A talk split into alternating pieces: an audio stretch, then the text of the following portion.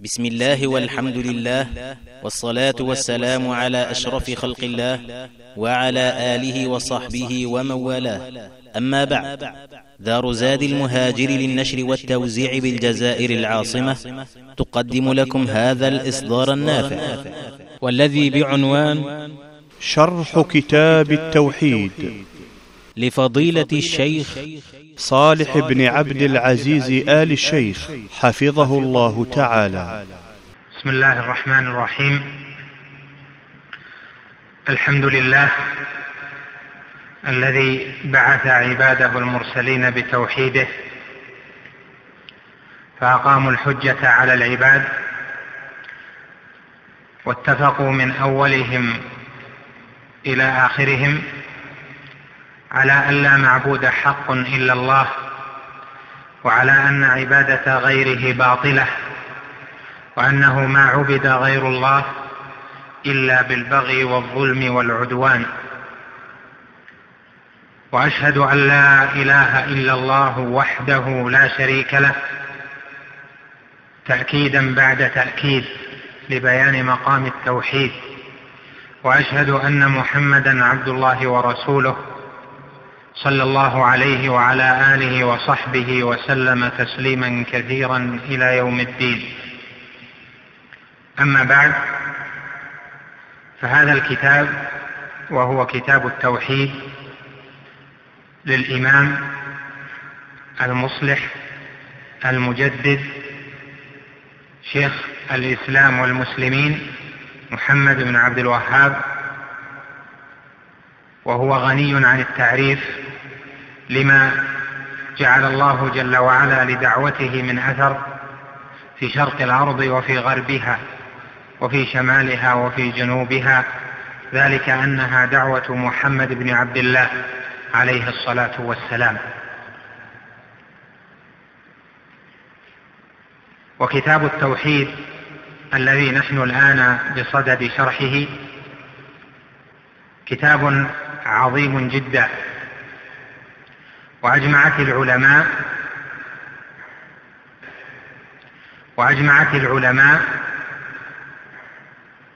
أعني علماء التوحيد على أنه لم يصنف في الإسلام في موضوعه مثله، فهو كتاب وحيد وفريد في بابه، لأنه رحمه الله طرق في هذا الكتاب مسائل توحيد العبادة وما يضاد ذلك التوحيد، إما من أصله وإما يضاد كماله، وهذا على نحو التفصيل الذي ساق به الشيخ رحمه الله تلك المسائل والأبواب. لم يوجد في كتاب على نحو سياقته مجموعة، ولهذا طالب العلم لا يستغني البتة عن هذا الكتاب من جهة معرفته بمعانيه، لأنه مشتمل على الآية والحديث. وقد شبه بعض العلماء هذا الكتاب بأنه قطعة من صحيح البخاري رحمه الله، وهذا ظاهر في أن الشيخ رحمه الله جعل هذا الكتاب ككتاب البخاري من جهة أن الترجمة فيها آية وحديث، والحديث دال على الترجمة، والآية دالة على الترجمة، وما بعدها مفسر لها. وما ساق من كلام أهل العلم من الصحابة أو من التابعين أو من كلام أئمة الإسلام فهو على نسق طريقة أبي عبد الله البخاري رحمه الله، فإنه يسوق أقوال أهل العلم في بيان المعاني. هذا الكتاب صنفه إمام الدعوة ابتداء في البصرة لما رحل إليها، وكان الداعي إلى تأليفه ما رأى من شيوع الشرك بالله جل جلاله ومن افتقاد التوحيد الحق في المسلمين، فرأى مظاهر الشرك الأكبر والأصغر والخفي، فابتدأ في البصرة جمع هذا الكتاب وتحرير الدلائل لمسائله، ذكر ذلك تلميذه وحفيده الشيخ الإمام عبد الرحمن بن حسن رحمه الله في المقامات، ثم حرره الشيخ رحمه الله وأكمله لما قدم نجدا، وصار هذا الكتاب كتاب دعوة، فهو يمثل الدعوة إلى التوحيد، لأن الشيخ رحمه الله بين فيه أصول دلائل التوحيد، بين فيه معناه وفضله، وبين ضده والخوف من ضده، بين أفراد توحيد العبادة وأفراد توحيد الأسماء والصفات إجمالا، وبين الشرك الأكبر وصورا من الشرك الأكبر، وبين الشرك الأصغر وصورا من الشرك الأصغر، وبين الوسائل، وبين حماية التوحيد وما يكون به، وبين أيضا شيئا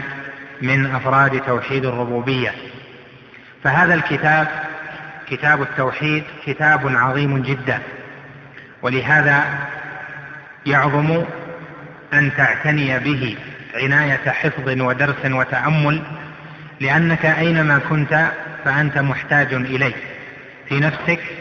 أو في تبليغ العلم لمن وراءك، سواء كان ذلك في البيت أم كان في المسجد أم كان في العمل أم في أي جهة. فمن فهم هذا الكتاب فهم أكثر مسائل توحيد العبادة، بل فهم جلها وأغلبها.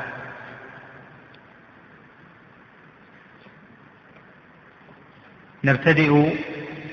الشرح، وقد كنت نظرت في كيف تكون طريقة شرح هذا الكتاب، والكتاب كما تعلمون طويل لا يمكن شرحه بتوسط أو ببسط في نحو 18 درسا، والعلماء الذين شرحوه وهم كثر كانوا بين مطيل ومتوسط ومختصر، فنظرت في ذلك فتقرر أن يكون الشرح فيه ذكر للفوائد التي كثيرا ما تلتبس على طلبة العلم،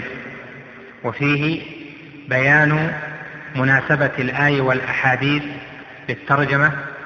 وفيه بيان وجه الاستدلال من الآية أو من الحديث على المقصود، وفيه ذكر شيء من تقرير الحجاج مع الخصوم في هذه المسائل، ربما بما